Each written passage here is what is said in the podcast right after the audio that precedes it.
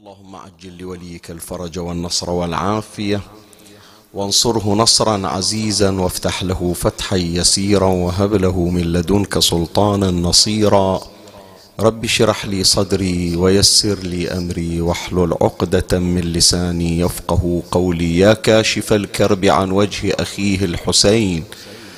اكشف كربي بجاه أخيك الحسين. نادي عليا مظهر العجائب تجده عونا لك في النوائب كل هم وغم سينجلي بولايتك يا علي يا علي يا علي يا أبا الغوث أغثني يا فارس الحجاز أدركني بلطفك الخفي ولا تهلكني يا مولاتي يا فاطمة بنت محمد أغيثيني يا سيدتي.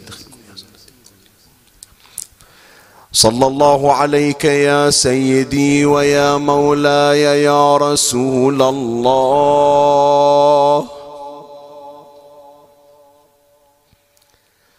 صلى الله عليك وعلى آلك الطاهرين.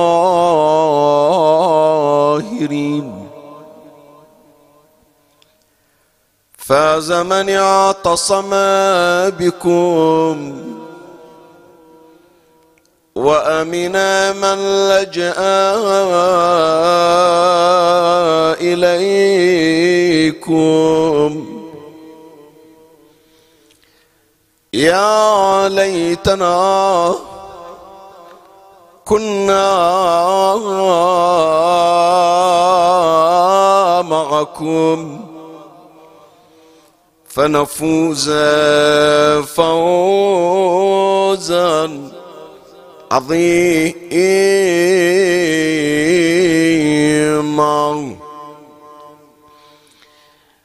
أعوذ بالله من الشيطان الرجيم.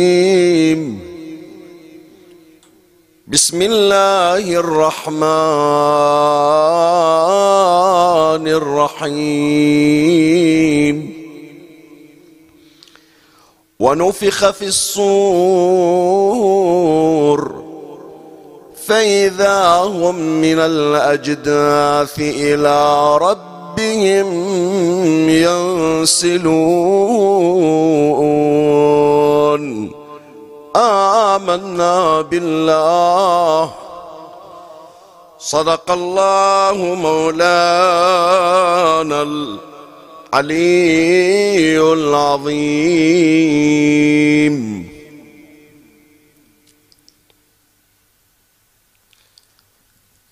بعون الله تبارك وتعالى نبتدئ هذه الليلة سلسلة بعنوان تعرف على محطات آخرتك. لأن كثيرا من أبنائنا كثيرا من أولادنا أخاف أن أتعدى إلى أكثر من هذا فأقول كثير منا. لعله يجهل أنه قبل النهاية نهاية المطاف. هناك محطات سوف تصادفنا حينما نخرج إلى يوم القيامة. يعني في الأعم الأغلب هناك كثير من الناس يتصورون أنه بعد الموت ينتقل إما إلى الجنة أو إلى النار. دائما يتصور أنه إذا خرجت روحه من هذه الدنيا ينقل مباشرة إما إلى الجنة أو إلى النار. حتى يوم القيامة اللي هو هذا مصطلح عند كل أصحاب الديانات. يعرفون شيء اسمه يوم القيامة. يوم القيامة شنو؟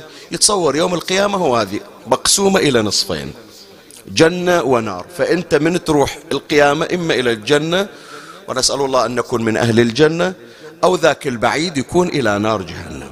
بعد ما قبل الجنة والنار يمكن عند بعض المصطلحات تمر عليه. يمر عليه مثلا صراط يمر عليه ميزان لكن ما جاي في باله بأنه يسبق العاقبة والخاتمة والنهاية محطات سوف نقف عندها.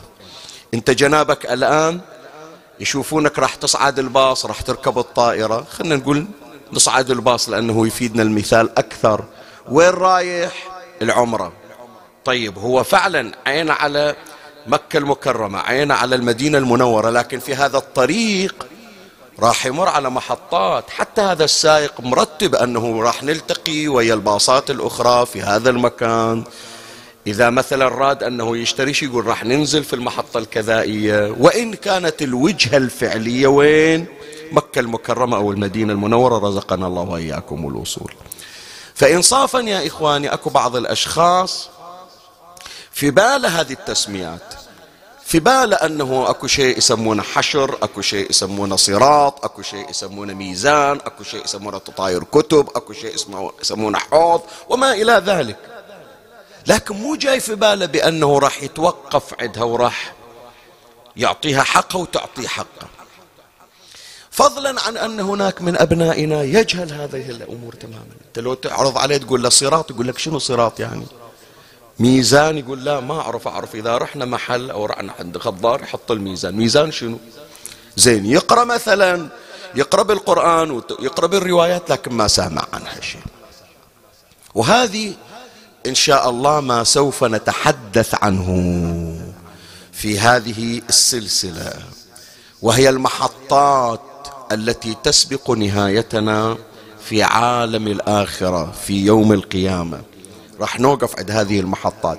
العلماء تارة يعبرون عنها بمنازل الآخرة.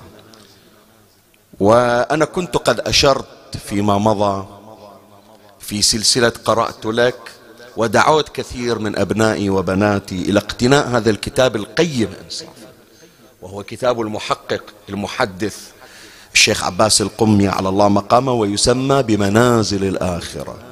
يعني الكتاب هو كل ما يتجاوز تقريبا 120 صفحة بهالمقدار. كتيب يعني بس جدا شيق. ما في ثقل ولا تتصور التنظير لا هو يسرد لك روايات وقصص يعني فهو كتاب مشوق حتى إلى إلى الأولاد. وبالفعل يعني استجاب كثير من أبنائنا وبناتنا وشا وشارفت نسخ هذا الكتاب على الانقضاء والانتهاء.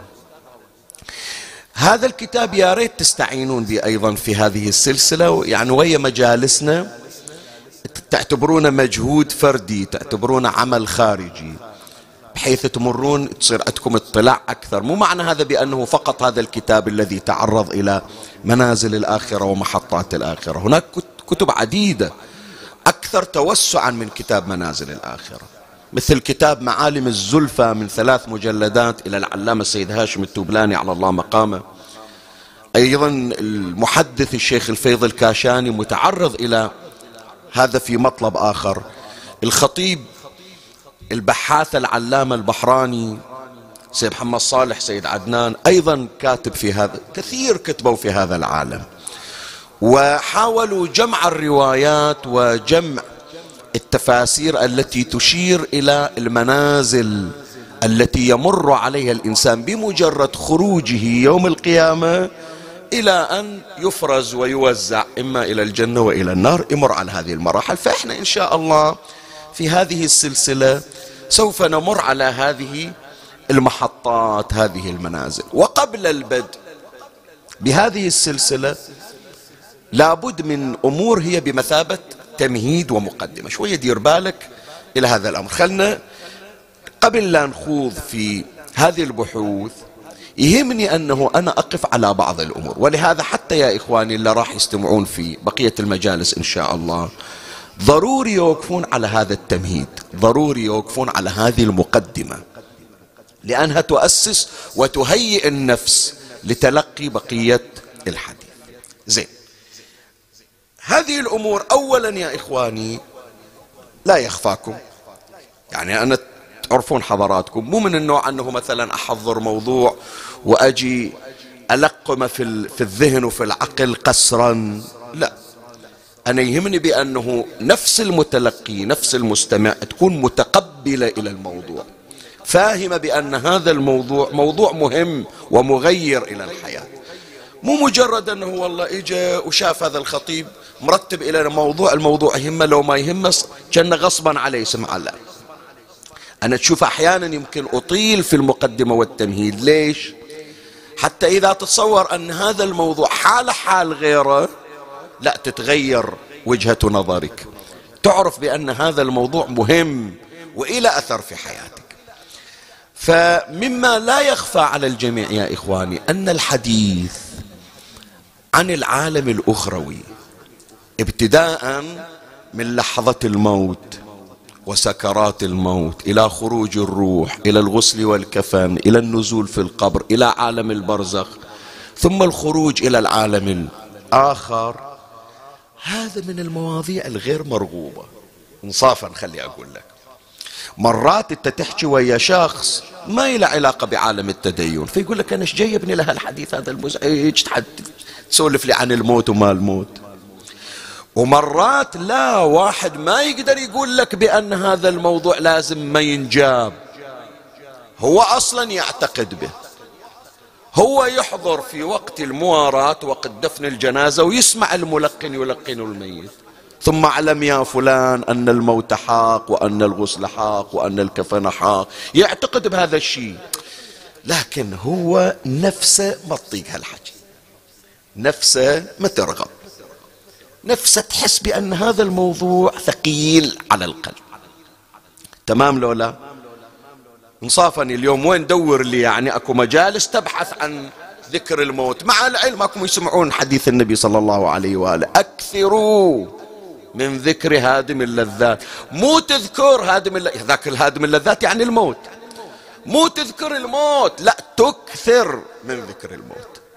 اليوم اسم الموت ما, ير... ما يريدون يسمعونه أصلا. زين شو يسوي؟ يصطدم. يصطدم. بين ما يقدر يقول لك أن هالحكي ما نريده شلون ما تريده وال... وأنت تعتقد به. والنبي يأمرك به. لكن يجي ينعم العبارات يلطفها يقول شيخنا دوروا لنا شيء شوية يونس اللي إيه بعدونا عن هالقضايا اللي تخرع. مو تمام؟ فإنصافا يا أحبائي هذه المواضيع من المواضيع نوعا ما المزعجة أو المرعبة. النفوس عادة لا تتقبلها. ليش ما تتقبلها؟ الآن هذا هو السؤال. خلنا نحكي اعتبرها مكاشفة اعتبر الحديث مكاشفة.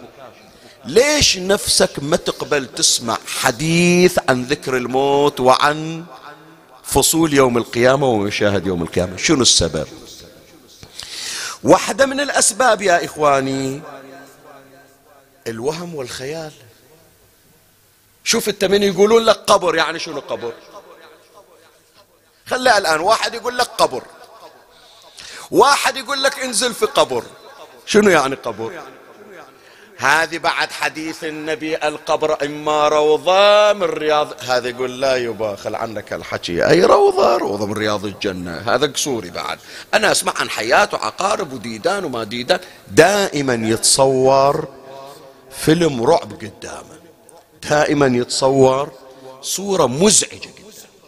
فهو خلق لنفسه هذه الحالات من حالات الرعب هو مشكلته يعني صور في نفسه بأنه عالم الموت ابتداء من الاحتضار من قبض الروح إلى ما بعد الموت.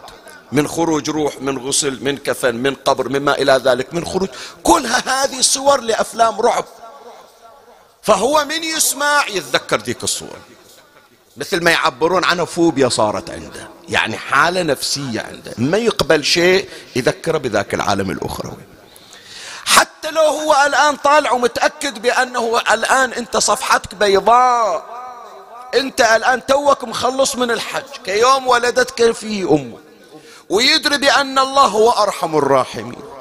وأرحم الراحمين لا يعذب عبده. مع ذلك لا تجيب لي طارئ أنت تدري في ناس وصلت أعمارهم ستين سنة وسبعين سنة. يلزم الأمر أحيانا أنه يحضر عند واحد من أهل فارق الحياة يقولون تعال سلم عليه تعال ودعه في المغتسل يقول لا لا لا لا, ما أقدر. روح أنت أنا ما أروح أخاف أدخل إلى شايف بعضهم حتى مقبرة ما يمر. خاف يسمعوني البعض يمكن إلى الآن ما زاروا قبور أمواتهم. ليش؟ يقول أنا أخترع من أروح إلى المقبرة. عنده تصور وعنده وهم وخيال مخلي عالم الموت في مخيلته تشكل رعبا وتشكل إزعاج. فلهذا ليش يقول للخطيب لا تجيب ذكر الموت؟ ومن يسمع حتى من يحضر مجلس فاتحة واحد يقول لا لا دوروا لنا حكي غير هالحكي. ليش؟ يذكر بحالة الرعب والخوف التي يعيشها. هو هذا سبب من الأسباب. الشيء الثاني يا إخواني اللي خلانا إحنا نرفض هذا المعنى نرفض هالمواضيع ما نتقبلها. تشكل إزعاج تشكل تنفير إلنا. شنو السبب؟ اسمح لي هذه يعني أنا من أحكي أنا معني بهالكلام. بس أقول لك هذا واقعنا المشكلة أنه المنابر أخطأت في إيصال فكرة الموت والعالم الأخروي. إيه أنا أقول لك. المنابر من صوب بعض الأقلام من صوب ثاني. أخاف أقول لك بعد حتى التربية المنزلية بعض التربية المنزلية. جابت لك العالم الأخروي من الموت وما بعد الموت بصورة سلبية. شوف من تجي تسوي مثلا افرض هذا الولد سوى مثلا خطأ. هذا الطفل سوى خطأ. بتروح النار. نفس اللهجة نفس إيقاع الكلمة بتروح النار. يعني شنو؟ يعني هول شديد سيقع عليك. مو تمام؟ ما تخاف من الله باكر شوف شوف التهويل اللي يسويها. حتى من يجون يذكرون مثلا بعض الصور. ولكأن يوم القيامة في زهرة شفيعة ولكأن يوم القيامة ادخرت شفاعتي لأهل الكبائر من أمتي. وهذه الروايات اللي نسمعها في رحمة الله تبارك وتعالى وفي المقام المحمود لنبينا محمد صلى الله عليه وآله.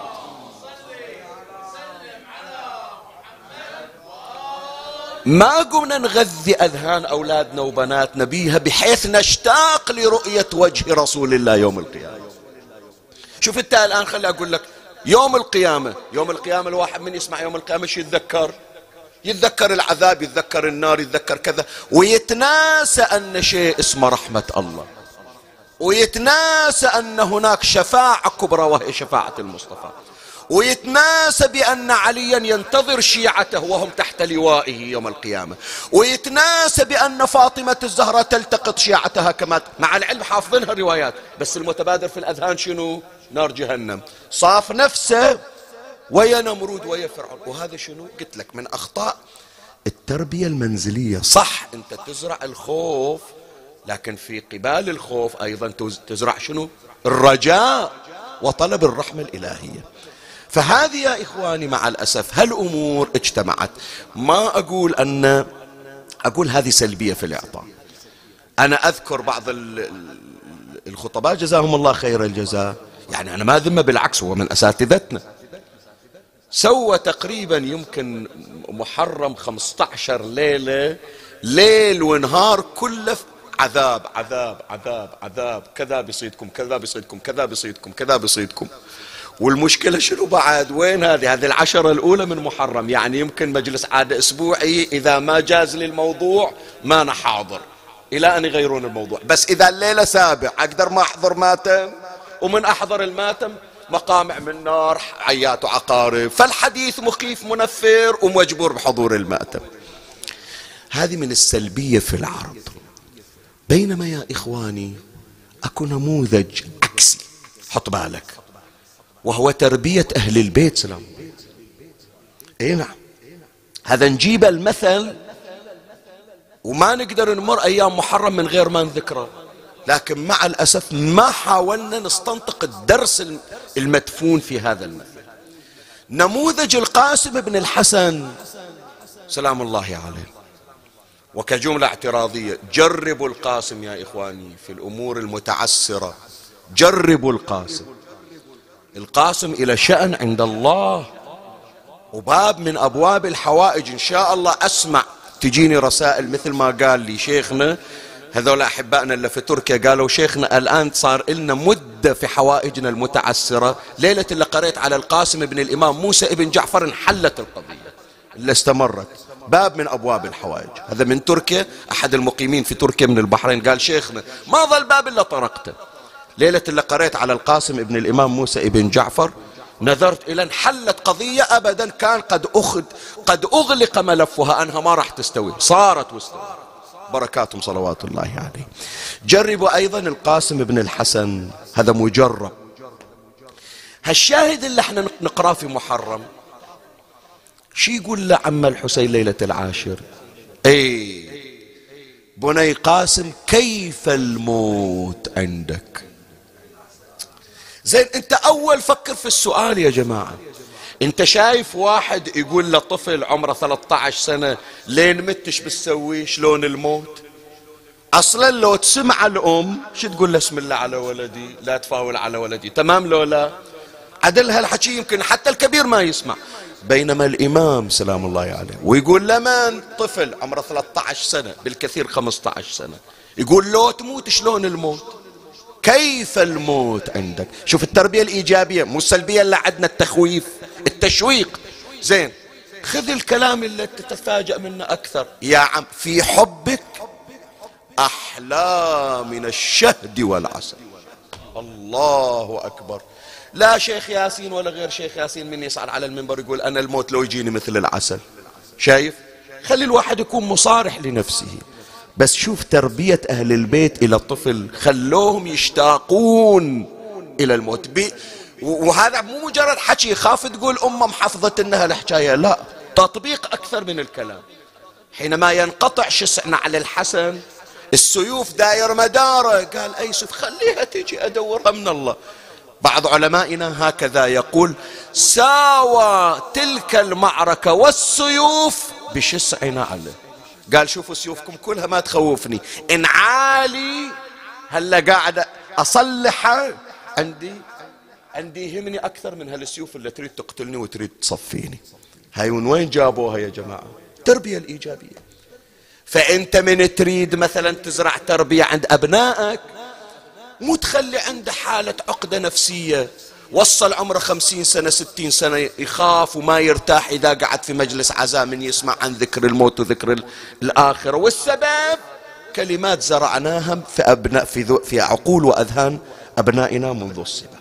فهي كلها من الأسباب اللي سببت نفور النفس من ذكر الموت وما بعد الموت. طيب بعد أنا أقول لك من ضمن الأشياء أيضا اللي سببت عندنا حالة الانزعاج والرفض والنفور إن الشيطان مشتغل علينا يا جماعة. شوية سامحني ما يخالف. خلي قلبك الليلة منفتح وأنت تسمع وأنا ما راح أذب لك الحكاية وأمشي عنها. راح أجيب لك نماذج. شنو يعني أنا لما أذكر الموت؟ بس فكر في هالكلمة.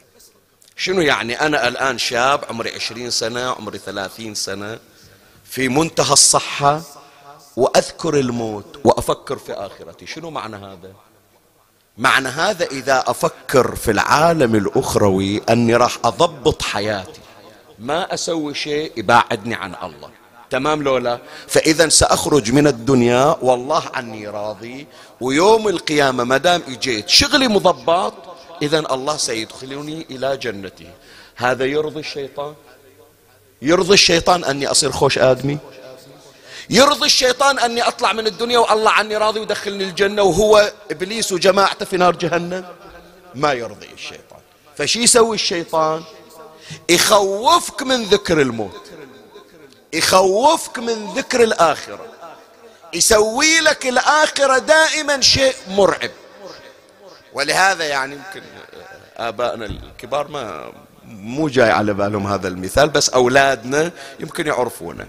مر على أبنائنا وعلى بناتنا بعض المشاهد من أفلام سينمائية من الأفلام الرعب اللي تنتجها هوليود شنو؟ أكو شيء يسمونه زومبي. تمام لولا زومبي شنو؟ يسوي له فيلم رعب فيلم خوف أن ناس قاموا بعد الموت. ويجي مثلا بشكل مرعب بشكل مخيف مشيته مخربطة يلزم الأحياء ينهشهم يأكل لحومهم فمن يسمع زومبي يخترع. ليش؟ حتى يظل في باله أن البعث بعد الحياة القيامة من بعد الدنيا ما فيها شيء جميل فيها شيء مرعب فيها شيء مخيف. لا تفكر في آخرتك. ترى أن فكرت في الآخرة يعني زومبي راح يجي هذا ترى يا جماعة ما يخالفها. خلينا نوقف عندها. لأني إلي شغل فيها إن شاء الله راح أستخدمها. مو في هذه السلسلة في محاضرات قادمة. تعرفون هم هذول خب اللي أسسوها هذول مو ملائكة هالأفلام هذه. اللي سووها مو ملائكة. هذول ناس جايين يقوون شوكة الشيطان ودولة إبليس. إيه نعم. هو هذا كله حتى نبقى منشدين إلى هذه المادة السينمائية وننسى قرآننا وننسى ديننا وننسى اللي تربينا عليه. هو شي يريد يوصل لك رسالة من عقب هذا؟ يعني لا حد يقول لك أن واحد بيرجع بعد الموت هذا أنت تحبه. لازم تخاف منه وتهرب عنه. بينما عندنا اللي بيرجعون بعد الموت منه سؤال. بس أعطيك السؤال. منو اللي بيرجع بعد الموت؟ ما أنا قايل لك الآن تفاصيلها بعطيك الراس راس الخيط. وإنت بتعرف اللهم إن حال بيني وبينه الموت الذي جعلته على عبادك حتما مقضيا فأخرجني من وين؟ من قبري. مؤتزرا كفني شاهرا سيفي مجردا قناتي ملبيا دعوة الداعي في الحق إحنا يا إخواني عقائدنا تخلينا نأمل أن الله يمن علينا بحياة ثانية. ندرك فيها دولة محمد وآل محمد صلوات الله عليهم وارد عندنا بأنه المواظبة على دعاء العهد يرزق الإنسان المواظب عليه أن يخرج من قبره ويعود مرة أخرى ليكون من أنصار الإمام. سلام الله عليه. يعني. شايف؟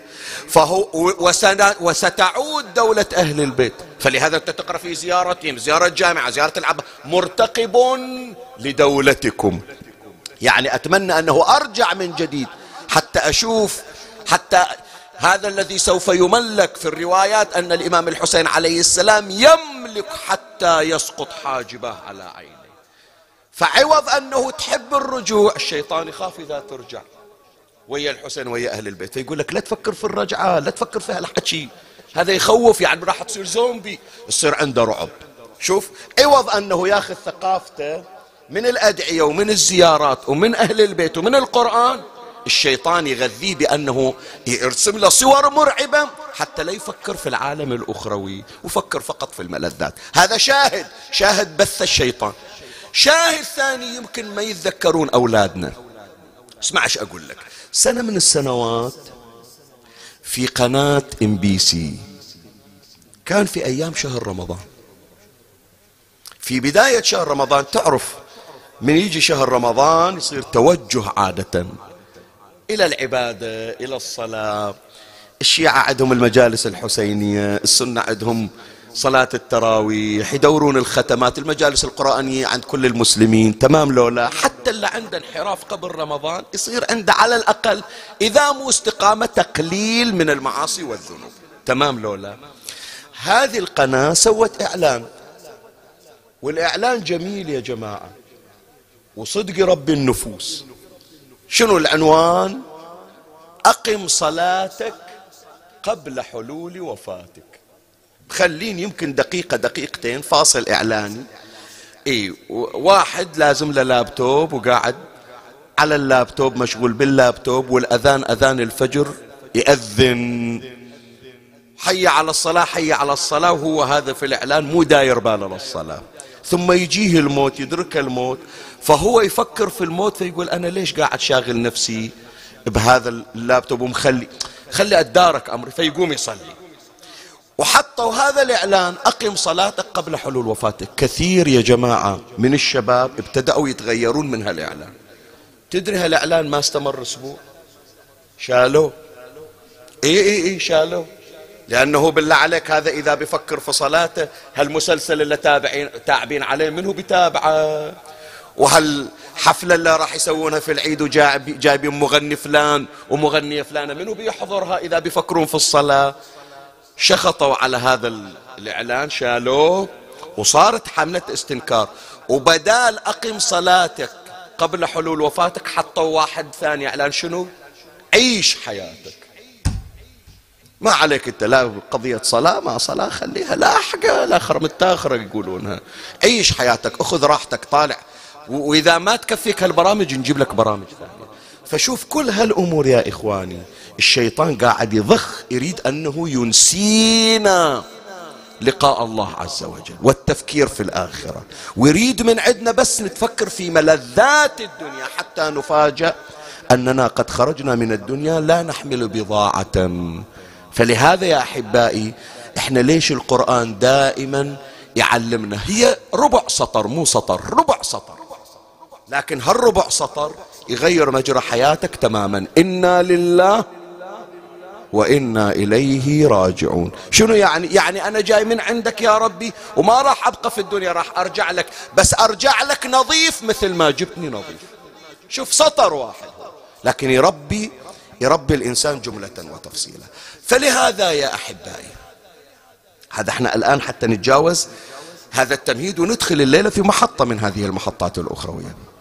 لكل قلب خائف من يوم سيلقى الله فيه.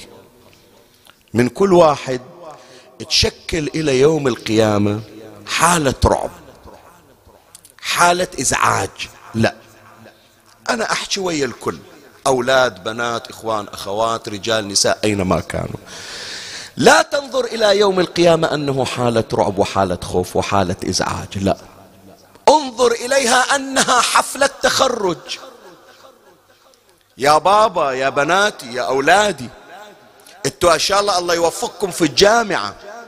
الواحد من يدخل المدرسة إلى أن يتخرج من الجامعة ينتظر أي لحظة؟ لحظة التخرج. ليش حفلة التخرج حفلة مهمة عنده شنو ميزة حفلة التخرج؟ أنا أقول لك أولا حفلة التخرج يسمعونا أبنائنا وبناتنا؟ حفلة التخرج احتفال لو لا سؤال لو لا هذا اللي بيتخرج يسوون له احتفال لو لا هو هذا. يوم القيامة يا إخواني احتفال. يوم القيامة هذه ترى حفلة. إحنا نلتقي بمن نحب. إحنا يكرمنا الله عز وجل. يحتفل بنا الله. ترى أنتوا أخذوا يوم القيامة يا إخواني. الله يريد يباهي بيكم. أنا ما حد يدري عني أني أصلي صلاة الليل لولا ما حد يدري عني أني مستقيم لولا يمكن أنا بقد ما عندي علاقة قوية ويا الله. الناس تسبني وتشتم بي. الله يريد يبين مقامي يوم القيامة. شوفوا هذا اللي عاش بينكم عشرين سنة ثلاثين سنة. تستصغرون لأنه فقير. تتجرؤون عليه لأنه ما, ما يعاملكم بالشدة والعنف. ما عرفتوا إلى قدر. شوفوا مقامه الآن في القيامة. شلون مقدر عند الحسين لولا مقدر عند علي بن أبي طالب لولا مقدر عند الأنبياء لولا مقدر عند الله لولا فإنصافا يا إخواني يوم القيامة للإنسان الصالح هذا حفلة تخرج يحتفل به هناك. وإلا ليش؟ كان الله يدخل الجنة مباشرة. يقول له لا حقك إلا ما بين في الدنيا. يعرفون قدرك الآن في الآخر ومن هنا يعني خليه هذا على هامش بحثنا كإثارة. مرات يجي واحد يقول شيخنا آذوني. آذوني. هذول اللي غلطوا علي جدا آذوني وشايل ألم في قلبي. زين. أنت لو ترفع دعوة ويجيبون فلان. يعني خلي هذه بس حطوها في بالكم. إلى كل شخص ظلم في حياته إلى كل امرأة ظلمت في حياته. خلي أقول وكلتي محامي وكلت محامي ورفع دعوة وجابوا هذا فلان اللي تعدى عليك. زين إيش بتطالب أنت؟ خلنا نقول أمرين. إما أنه الطالب بسجنه اللي تعدى عليك أو الطالب بشنو؟ بتعويض. تمام؟ سجنه بدال السنة عشر سنين. عوضك بدال الدينار مليون دينار. تعادل لحظة ألم مريتها في الليل ودمعة على خدك. كرامتك اللي راحت بسبب تهمة. هذا لو قال أعوضك بمليون دينار. يسوى التعويض؟ سؤال أسأل. بشرفك. الشرف والكرامة يا إخواني لا تعادلها أموال الدنيا. ترى قاتل الحسين قال للحوراء زينب عليها السلام. يا زينب انظري انظري فيما صنع بأخيك الحسين وأنا أعوضكم عنه ذهبا وفضة. اشتردين شوفي دم الحسين كم يساوي فلوس؟ شوف شوف اللي يفكرون بمنطق الدنيا. كم يساوي فلوس دم الحسين؟ لو أخم الدنيا كلها وأطلع ذهبها وفضها وفضتها. وفكينا. بس شوف اللي يفهم يا إخواني إلا الكرامة عندك فوق كل اعتبار. تقول له تعسل لك ما أصلفك. تقتل أخي الحسين وتعوضني عنه مالا. يعني الحسين ينشرب الفلوس الحسين يبسطون فيه على الرصيف ويسومونه بفلوس. شوف مولاتي زينب إيش قالت؟ قالت أما والله إن ذهب الدنيا وفضتها لا تعدل عندي قطرة من دم خادمنا جون. لا تحكي في الحسين أي حسين؟ حسين في مقام في, ملي في مقعد صدق عند مليك المقتدر جون خادمنا قطرة دم من عنده لو تعادلها بذهب الدنيا وفضتها. لا ما ما نفرط بقطر حتى يعرفون خدام الحسين. ترى اللي تدافع عنكم زينب مثل ما تدافع عن دمجون شايف؟ فأنت يجي لك واحد غلط عليك يقول لك راح أعوضك التعويض يسوى. تقول له خلاص سامحتك وأنا نسيت اللي سويته فيني. لا إذا رأيت حقك قد امتهن فاعلم بأن التعويض الإلهي أعظم وأعظم. التعويض عند الله أعظم وأعظم. هناك دائما الله عز وجل يقتص ولهذا يقول زين العابدين عليه السلام إن يوم المظلوم على الظالم أشد من يوم الظالم على المظلوم. كم دفع لك حتى يسكتك؟ كم حاول يراضيك؟ كل ما يسوى دمعة من طفل بكى على مصيبتك. كل ما يسوى كسرة خاطر من أمك على اللي صار بك لكن هناك يرد الله الاعتبار. هناك يأخذ الله الحق. فيا إخواني يا أحبائي يوم القيامة يوم احتفال. الله يريد يبين لك ثم يعرفون البنات ويعرفون الأولاد. هذول اللي يتخرجون بالجامعة. يوم التخريج يوم التخرج يلبس أحسن لباس. مو تمام؟ يسوون هذه البدلة بدلة التخرج هذا الدريس ويا القبعة. حتى لو ماكو كذا يقول لا لو بس أصور أريد أشوف اللباس هذا شلون حفلة التخرج. بس حتى أعلقها هاي صورتي وهذه القبعة مالت الجامعة وهذا البدلة مالت الجامعة وهذه الشهادة شايلينها. يا إخواني في يوم القيامة يأتي المؤمنون وعليهم حلة من سندس وثياب من نور. إي والله. ولهذا يا جماعة الناس في يوم القيامة ما يدورون بس الجنة. لا يريد هذا الاحتفال بهذا اللبس يوم القيامة. فلهذا ورد في زيارة أمير المؤمنين السلام عليك يا قائد الغر المحجلين. شنو يعني قائد الغر المحجلين؟ يعني أمير المؤمنين هو اللي ياخذ التشريفة مال شيعته ومال المؤمنين. صار يوم القيامة يوم جميل لو يوم مخيف. إذا بيصير احتفال إن بهالصورة. ثم بعد حط هذه في بالك. انت عادة اولادنا وبناتنا في وقت التخرج يقول اريد امي توقف وياي. اريد ابويا يصور وياي اخذ صورة تذكارية ويا ابويا. تمام لو لا؟ هناك يا اخواني تلتقي بمن تحب. فلهذا الابو يرفع راسه هذول اولادي هذا اللي تشوفونه اللي ويا الحسين هذا ولدي خادم الحسين انا مربنا وصار ويا الحسين اليوم في القيامة. هذه تقول هذه بنتي اللي كانت تخدم بالحسينية أنا اللي تابع عليها. شوفوها ويا فاطمة الزهراء. الزهراء تقول ما أدخل الجنة إلا وياها. فهذا كله من من جماليات يوم القيامة يا إخواني. لا يحدث فينا حالة رعب. فقط إحنا نستعد. فقط إحنا نرتب نفسنا. ثم المكافأة من الله تبارك وتعالى. طيب على إثر هذا كله في تأسيس إلى هذه السلسلة تقدم أن هذه المحطات التي ننتظرها يوم القيامة ينبغي أن لا تشكل لنا رعبا وخوفا وإنما تشكل لنا شوقا وحبا. من الآن تتشوق إلى ذاك إلى حفلة التخرج اللي راح تحضرها. بس أنا أقول لك الدرس أنه شنو؟ نستعد إلى هذا اللي يريد حفلة تخرج لابد يراجع لابد يذاكر لابد يجتاز الامتحان بنجاح. ما بيجيبون واحد راسب يا جماعة وبيعطونا شهادة تفوق. تمام لو لا شيخنا؟ لابد يتعب على نفسه. فأنت الآن كنت تتعب على نفسك. حتى ذيك المحطات الا من صغرك انت خايف منها تعرف بأنها منصة تخرج. سوف يحتفل بك. وما صارت في الدنيا كلها منصة احتفال مثل ذيك المنصة. كل العالم بما فيهم الأنبياء والأوصياء والأولياء. والملائكة سيقفون ليرون كيف اجتزت امتحان الدنيا بنجاح وأنت الآن في موقف احتفالي من الله ومن محمد وآل محمد.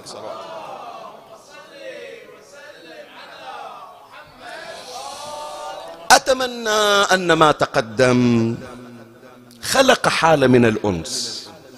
بمنازل الآخرة وبمحطات الآخرة. ويتبقى عندنا الحديث هذه الليلة في المحطة الأولى من محطات الآخرة. بقى الآن عندنا هالمقدار ثلث ساعة تقريبا. أحاول في غضون ربع ساعة أنتهي معكم من محطة أولى وهي أولى المحطات. وسأخوض إن شاء الله في بيان محطات ومنازل الآخرة في هذه السلسلة. ومن الله استمد العون والتوفيق ومن مولاي أبي الفضل العباس المدد. وألتمس منكم الدعاء يا إخواني بالموفقية وهدية إلى مولاي صاحب الزمان وإلى أمه الزهراء عليه السلام ثلاثا بأعلى الأصوات. صلوا على محمد وآل محمد.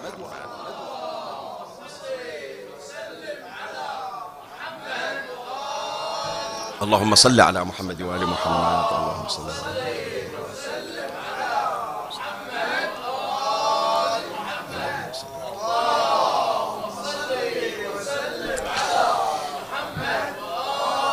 أول محطة أول محطة ننزل فيها في ساحة القيامة. يسمونها محطة النشر. النشر شنو يعني؟ أو يوم النشور شنو يعني؟ الخروج من القبر. كيف ننتقل من هذا العالم إلى عالم غير هذا العالم؟ يوم تبدل الأرض غير كل شيء مختلف. زين شلون راح ننتقل؟ إحنا متعودين على المدرسة الآن راح يودونا إلى صالة للاحتفال. مو تمام لو لا؟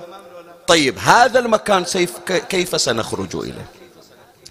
أول أمر للخروج إلى ساحة المحشر اللي يعبرون عنها بنفخة الصور. هذا اللي ابتدأنا بها الآية. ونفخ في الصور فإذا هم من الأجداث إلى ربهم ينسلون. نفخة الصور والنفخ في الصور شنو يعني؟ عبر عنا أنت اليوم بالمصطلح الحديث نداء تجمع. ينادونك ترى اليوم يوم الاحتفال. طيب هذا الاحت... هذا النداء كيف يكون؟ شوف حط بالك للكلمة اللي راح أذكرها إليك. حتى أقرب لك الصورة لأن كثير مع الأسف يسمع حافظ الكلمة لكن ما يعرف تفصيل الكلمة. نفخة الصور هذه أو النداء بالتجمع يقوم به ملك من سادة الملائكة الأربعة. الملائكة الذين خلقهم الله تبارك وتعالى جعل على رؤوسهم أربعة هم سادة الملائكة. أولهم جبرائيل ثانيهم ميكائيل ثالثهم عزرائيل رابعهم هذا اللي شغلنا فيه يسمونه إسرافيل جبرائيل تسمع عنه ماكو نبي يحتاج إلى وحي إلا جبرائيل هو أمين الله على وحيه. ميكائيل موكل بالأرزاق موكل بسائر أمور الدنيا. عزرائيل موكل بقبض الأرواح. إسرافيل شغلته بس يصيح مو أكثر. بس النداء. فهو إسرافيل تسمع عن ملك عظيم. إيش كبره بعض الروايات تشير إلى أنه من عرش الله إلى تخوم الأرض ومن أقصى المشرق إلى أقصى المغرب. زين هذا إسرافيل ياخذ مثلا يودي وحي ينزل مطر يجيب رزق؟ لا. وظيفته بس متى الله يقول له يا إسرافيل انفخ في الصور. الصور شنو هو؟ من تسمع نفخة الصور. النفخة يعني نداء إسرافيل. الصور ما هو؟ الصور أشبه بالبوق. شايف أنت أحيانا في بعض الاحتفالات أو كذا عندهم أبواق ينفخون فيها؟ في الروايات سيد هاشم التبلاني على الله مقامه يقول بأن هذا الصور أشبه بالبوق على هيئة قرن لكنه من نور. مو من عظم ولا من عاج ولا من ستيل مثل ما هو موجود الآن لا من نور. خلقه الله عز وجل. وهذا الصور اللي هو بوق نوراني في ثقوب. شايفين الناي أحيانا أو هذا كذا المزامير يحطون فيها فتحات حتى يصير مجرى هواء. هذا أيضا الصور فيه ثقوب. الثقوب هذه كم ثقوب؟ على عدد أرواح الخلائق. إي نعم. من أول بشر إلى آخر بشر. حتى الحيوانات وغير الحيوانات. كل روح الله خلقها سوالها ثقب في الصور اللي ماسكنا إسرافيل. زين. فوظيفة نفخة الصور شنو؟ الآن راح أقرأ لك الروايات. يوم اللي الله يريد يطلع الخلائق من جديد إلى يوم القيامة للحساب. الله يبعث ويوحي إلى إسرافيل ولهذا إسرافيل أول من يخلقه الله عز وجل للقيامة أول واحد. ثم يأتي النداء من الله عز وجل إلى إسرافيل. شي يقول له؟ يقول له يا إسرافيل اسمع اسمع العبارة. هذا الآن منو اللي يحكي؟ ربنا. المن؟ لإسرافيل. يا إسرافيل التقم الصور. يعني حطها بحلقك حتى تنفخ. يا إسرافيل التقم الصور وازجر عبادي لفصل القضاء. قول لهم يجهزون. أريد من عندك نفخة حتى يطلعون. خلاص صار يوم القيامة. إجا وقت الحساب الآن. يا إسرافيل التقم الصور وازجر عبادي لفصل القضاء. زين. قعدت عندنا روايات تبين شلون إسرافيل يستعد زين متى ينفخ؟ مو ذاك الوقت ينفخ. النبي صلى الله عليه وآله يوم يوم عرج به إلى السماء يقول أنا شفت إسرافيل قاعد مستعد متهيئ وينفخ لهذه النفخة. من قدها يعني. زين شنو نفخة إسرافيل؟ إسرافيل نفخة صوت والصوت نداء. صيحة إسرافيل شنو هي؟ يصيح أيتها العظام البالية. الله أكبر. أكبر. إحنا بعدنا ما إجينا الآن. إحنا متنا وفي القبور. الآن راح نرجع مرة ثانية. فينادينا إسرافيل. نداء إسرافيل. أيتها العظام البالية واللحوم المتقطعة والشعور الملتزقة. قمنا إلى العرض على الملك الديان ليجازيكم بأعمالكم. قوموا قوموا قوموا. قوموا. اللي سويتونا بالدنيا هاكو ينادونكم الآن. انت يلي تروح الماتم ولا تروح الزيارة ولا تروح الحج قوم الله بيجازيك بيعطيك أثر هذه القعدة. وانت يلي أذيت فلان وحكيت على فلان وضربت فلان وأخذت مال فلان واعتديت على عرض فلان. قوم شوف الله شو محضر. إي نعم. فينفخ هنالك إسرافيل بهذا النداء في الصور. زين ورد في الأخبار فتخرج هذه الأرواح من الثقوب. ما تطلع روح من ثقب وثقبها كل روح تطلع من الثقب الموجود لها في الصور. وتن وتن وتنزرع في الأجساد ثم تقوم تلك الأجساد من القبور حتى تخرج إلى يوم القيامة. إي نعم. هذه نفخة الصور التي تسمع عنها ونفخ في الصور. شنو هي؟ ينادي إسرافيل بهذا النداء فتخرج الأرواح من صور إسرافيل وتأتي إلى الأجساد البالية فتقوم الأجساد. شلون تقوم؟ ينشق القبر من وين؟ من عند الراس. ولهذا شايفين يا جماعة إحنا من نجي بسم الله عليكم نصب الماء على القبر نبدي من وين؟ ليش نبدي من الراس؟ لأنه أول ما راح يطلع يوم القيامة من القبر من صوب الراس. عرفنا مولاي الكريم؟ فتخرج الناس من قبورهم ونفخ في الصور فإذا هم من الأجداث إلى ربهم ينسلون. طيب أول واحد يطلع منه؟ اي نعم. أول من تنشق عنه الأرض نبينا محمد.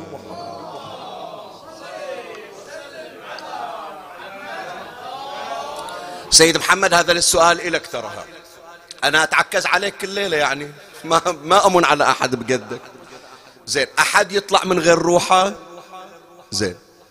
روح رسول الله من هو؟ نفس النبي من هو؟ أحسنت. علي بن أبي طالب. فلهذا أول من تنشق عنه الأرض محمد وعلي. الرواية عندنا جدا جميلة. يشير إليها رسول الله صلى الله عليه وآله. اسمع الرواية شقد حلوة. جبر جابر ابن عبد الله الأنصاري قال قام فينا رسول الله صلى الله عليه وآله خطيبا فأخذ بضبع علي بن أبي طالب. عليه السلام حتى رؤي بياض إبطيه وقال له إن الله ابتدأني فيك بسبع خصال. يقول سبعة أمور أنت وياي ما تفارقني عنها. فجابر يسأل النبي صلى الله عليه وآله قال جابر فقلت بأبي أنت وأمي يا رسول الله وما السبعة التي ابتدأك بهن؟ فالنبي الآن يشرح. قال أنا أول من يخرج من قبره وعلي معي. احسبها وياي حطها على أصابعك. أنا أول من يخرج من قبره وعلي معي. وأنا أول من يجوز على الصراط وعلي معي. صاروا كم؟ ثنتين. وأنا أول من يقرع باب الجنة وعلي معي. هي ثلاثة. وأنا أول من يسكن عليين وعلي معي. وأنا أول من يزوج من الحور العين وعلي معي. وأنا أول من يسقى من الرحيق المختوم الذي ختامه مسك وعلي معي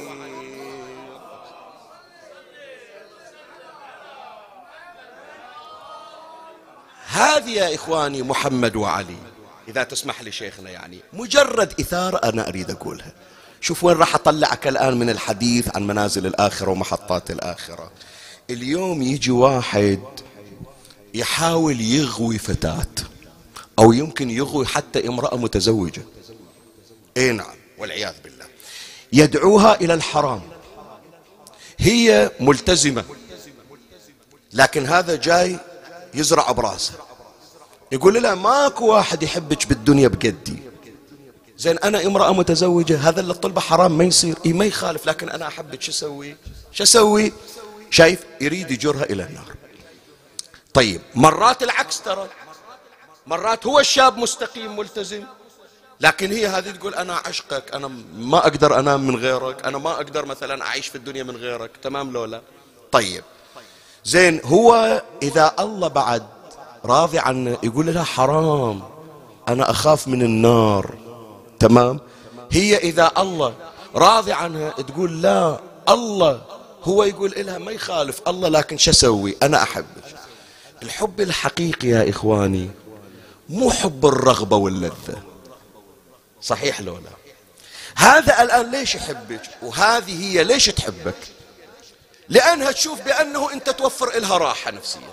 من تسولف وياها من تدز لها مسج من تحكي وياها من كذا تلبي رغباتها تسبب لها راحة. لو ما كانت مرتاحة وياك ما راح تطلبك. كذلك أيضا لو ما أنت تسببين إلى راحة.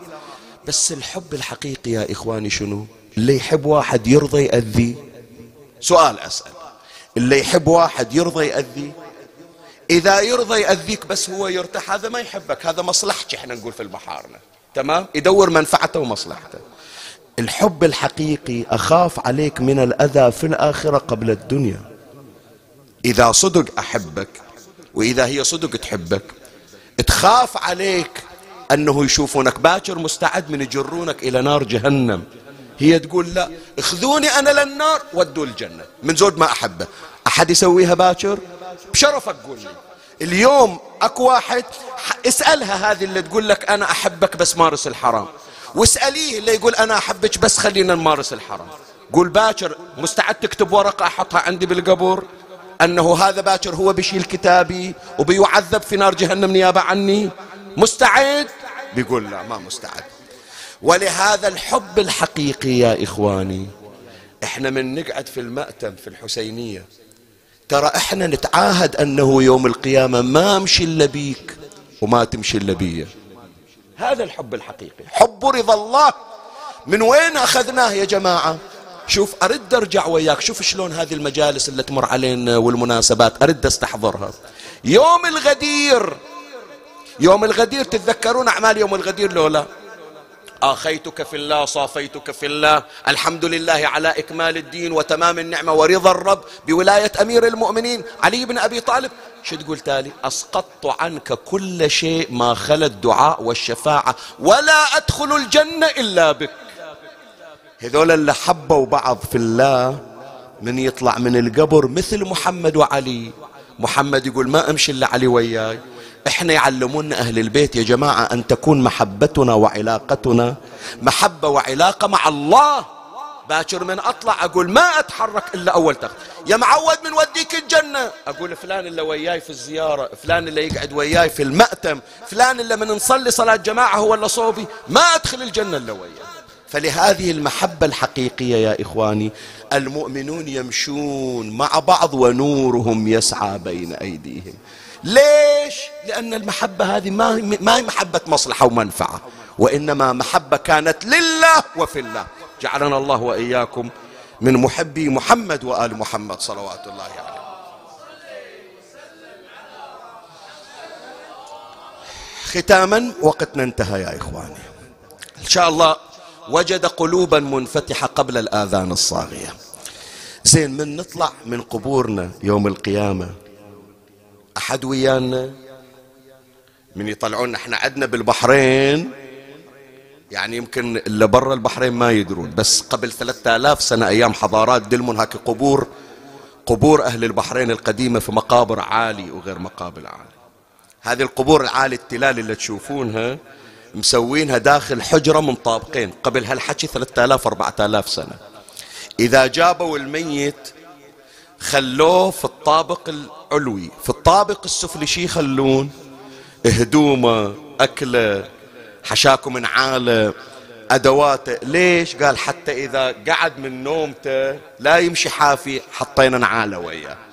لا يمشي مفصخ عاري هذه هدومه وياه. بعضهم يحط حتى أكل يمكن يقعد جوعان حطوا أكله وياه. زين إحنا من نقعد يا جماعة ونطلع من قبورنا. من ويانا؟ ما عندنا شيء. عندنا شيئين فقط. بس أول واحد شنو؟ عملك في دار الدنيا. عملك. روحت كلماتهم قعدتك في الم...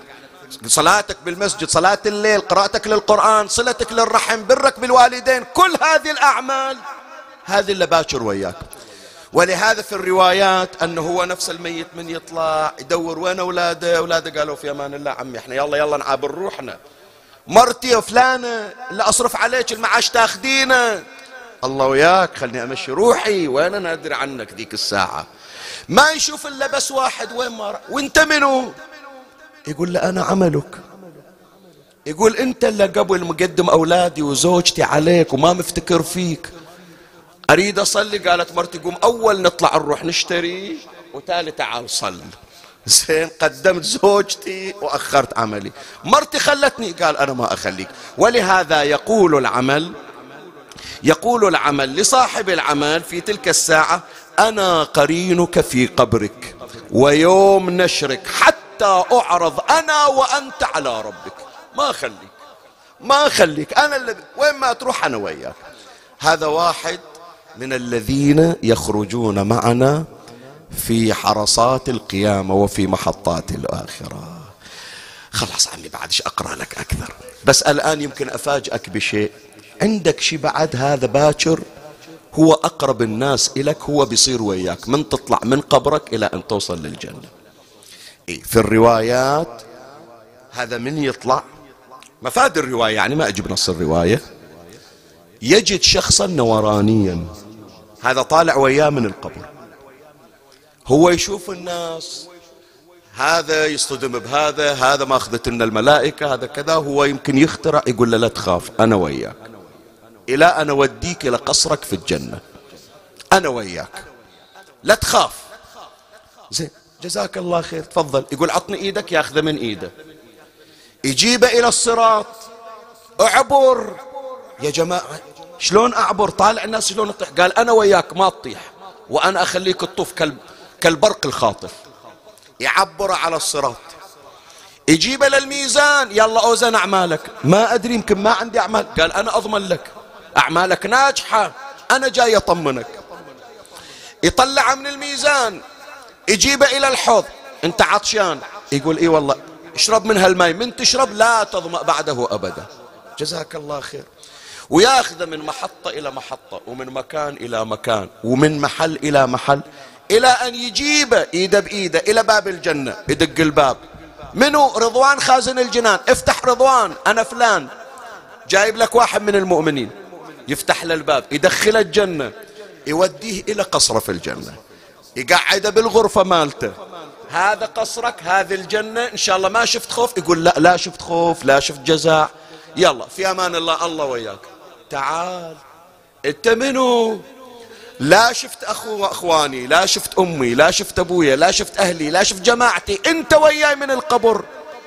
تدري شو يقول له؟ يقول له أنا السرور الذي أدخلته في قلب أخيك المؤمن. تذكر ذاك اليوم فلان جارك كان في شدة. قلت له أنا عد وجهك لا تخاف. فلان كان طالبينه قلت, قلت له أنا أسدد دينك. فلان ما حد عنده من أهله قال له أنا وياك. هذا السرور اللي دخلته على قلب أخيك المؤمن. أنا اليوم عوضني الله بمثال أزيل عنك الجزع والهلع وهذا أنا جبتك إلى سرور دائم وفرح مداوم. أي أيوة والله. شفت هاي قعدتنا إحنا قبل المجلس وعقب المجلس؟ لو تقول لواحد شلونك فلان تبرد خاطرة هذه شلون الله يعوضها؟ شفت حتى هذا المسج اللي تدزه لواحد الطرشة.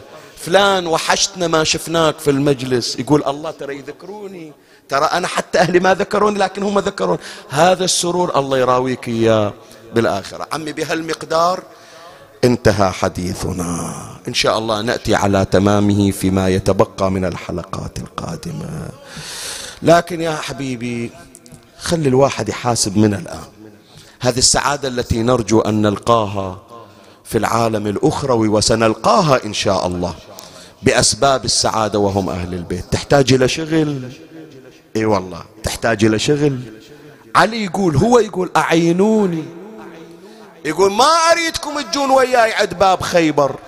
تسعينوني في باب خيبر. باب خيبر أنا أشيله.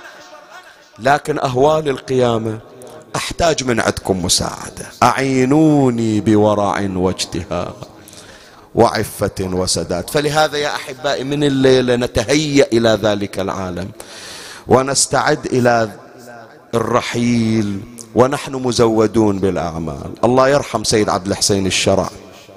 رحمة الأبرار. رجل من الأخيار.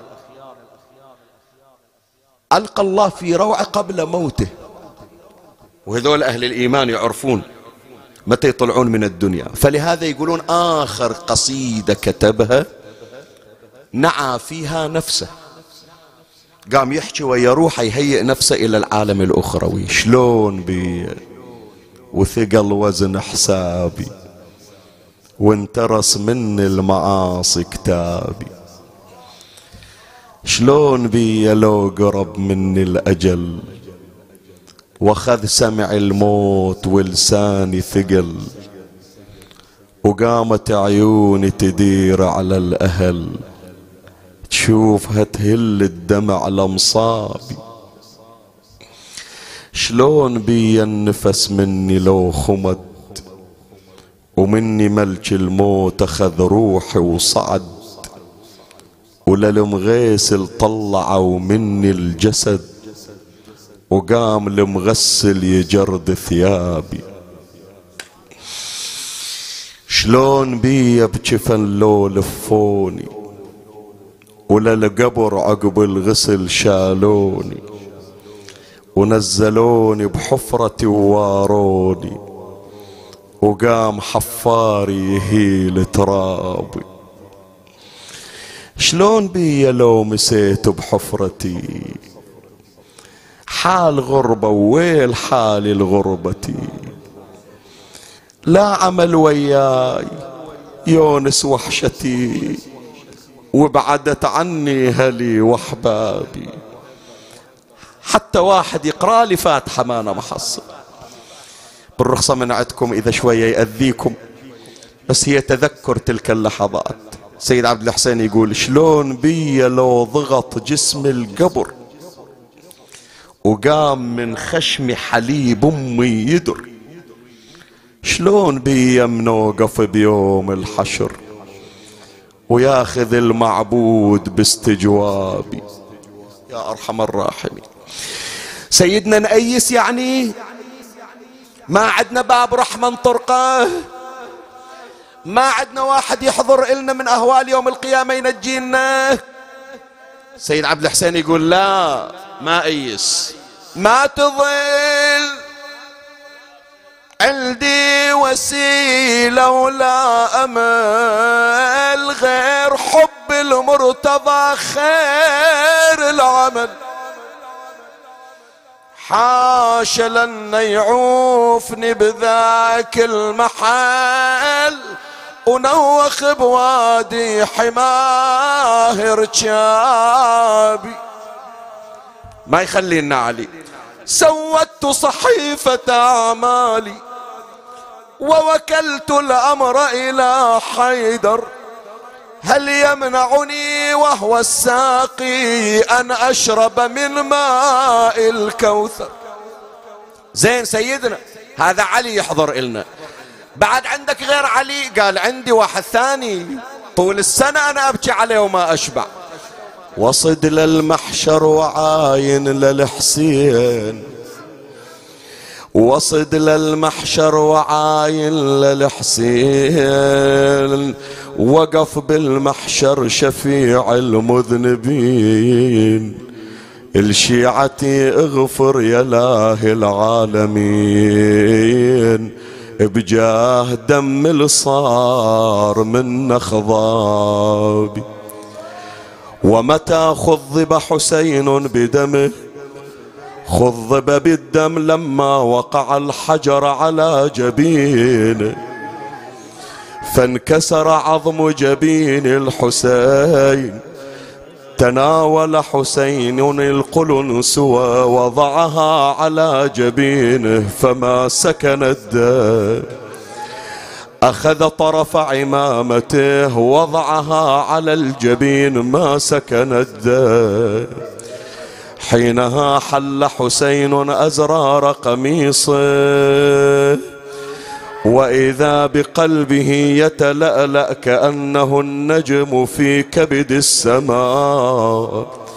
فوضع حرملة سهما في كبد القوس. وصوبه نحو المولى فوقع السهم على قلب الحسين. اوقف يستريح حسين ساعة ضعف حيلة وثقل الموت باعة. رن الحجار من وجهه بشعاعة ودم مثل ماي العين فجار يا ويلي شال حسين ثوبه يمسح الدم. يا حسين شال حسين ثوبه يمسح الدم ولن سهم المثلث ناجع بالسم وين وقع؟ بقلبه وقع. لا وخر جد هو وظلم هواها والسمح ما. ويلي هو والمهر قام يحوم دونه يحامي عن ولي من يجونه يخاف القوم لانهم ياخذونه ويركب غير راعي المشكر. أظلمت الدنيا على الحسين كسفت الشمس على الحسين اهتزت الأرض من أجل الحسين.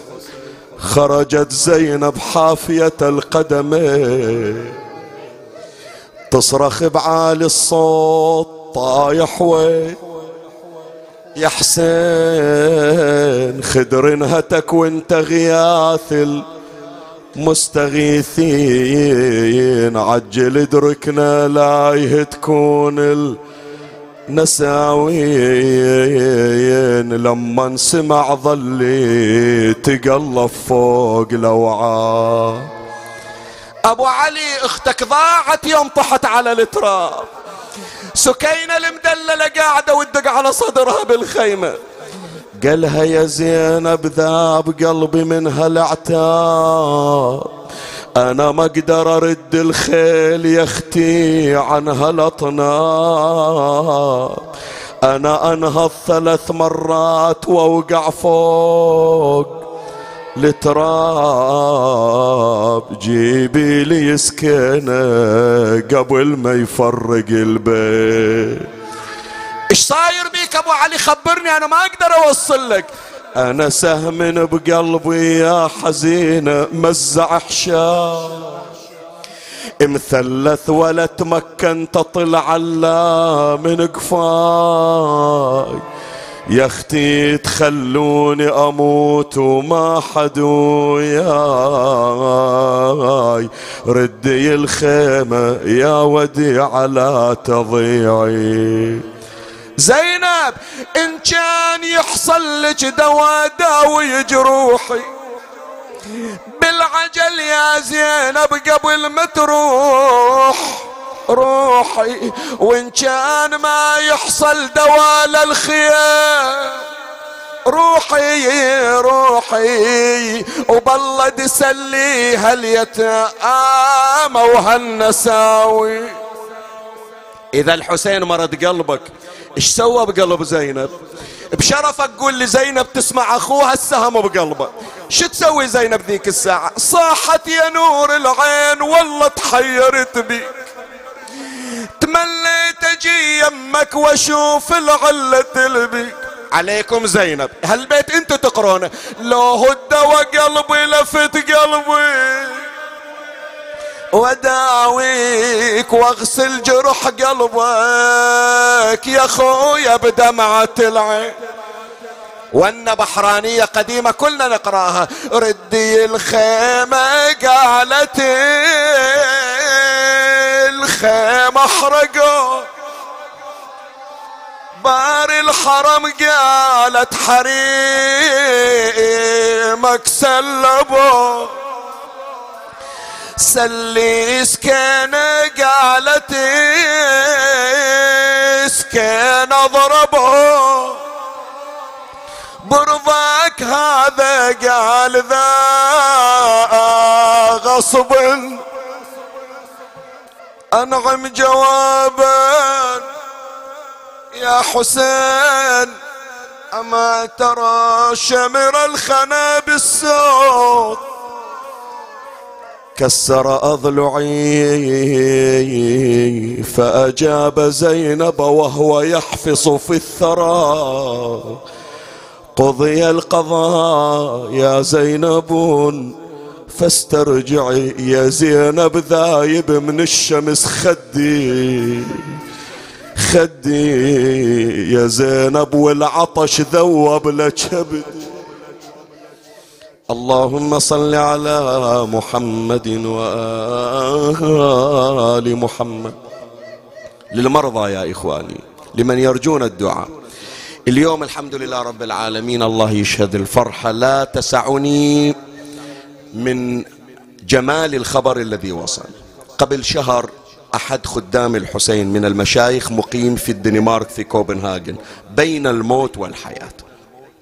كان ذيك الليلة تحديدا الأطباء قالوا لهم خلاص الآن السويعات الأخيرة من حياته. وطلبوا من عندنا أن ندعو له. من من شهر زمان والمجالس في كل مكان في كربلاء في البحرين يدعون لهذا الشيخ الجليل. وثم انقطعت الأخبار. اليوم وصل الخبر الشيخ تعافى وقد أرسل الرسالة يتقدم لكم بالشكر الجزيل من الله عليه بالصحة والعافية وأنقذه الله وأعاده من الموت إلى الحياة. هذا كله اللهم صل على محمد وآل محمد. هذا كله يا إخواني باعث للأمل أننا ولله الحمد على أعتاب آل محمد. ومهما لوثتنا الذنوب فإن أهل البيت عليهم السلام هم مادة التطهير لنبشر أنفسنا أن قد طهرنا بولايتكم.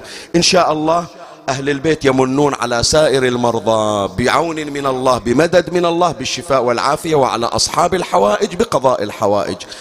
ادعوا لصاحب المنزل ادعوا لأصحاب هذا المجلس من أسس هذا العزاء جميع أصحاب الحوائج جميع أصحاب الهموم جميع المرضى جميع أصحاب الأمراض. أن يفرج الله عنهم فرجا عاجلا غير آجل. اللهم عجل فرج إمامنا صاحب العصر والزمان. شرفنا برؤيته وارزقنا شرف خدمته. وارض اللهم قلبه عنا فإن في رضا قلبه رضاك. ترحم على أمواتهم وأموات الباذلين والسامعين وأصحاب الدار وجميع المسلمين أينما كانوا في مشارق الأرض ومغاربها. أوصل لهم ثواب هذا المجلس وبلغهم ثواب الفاتحة مع الصلوات.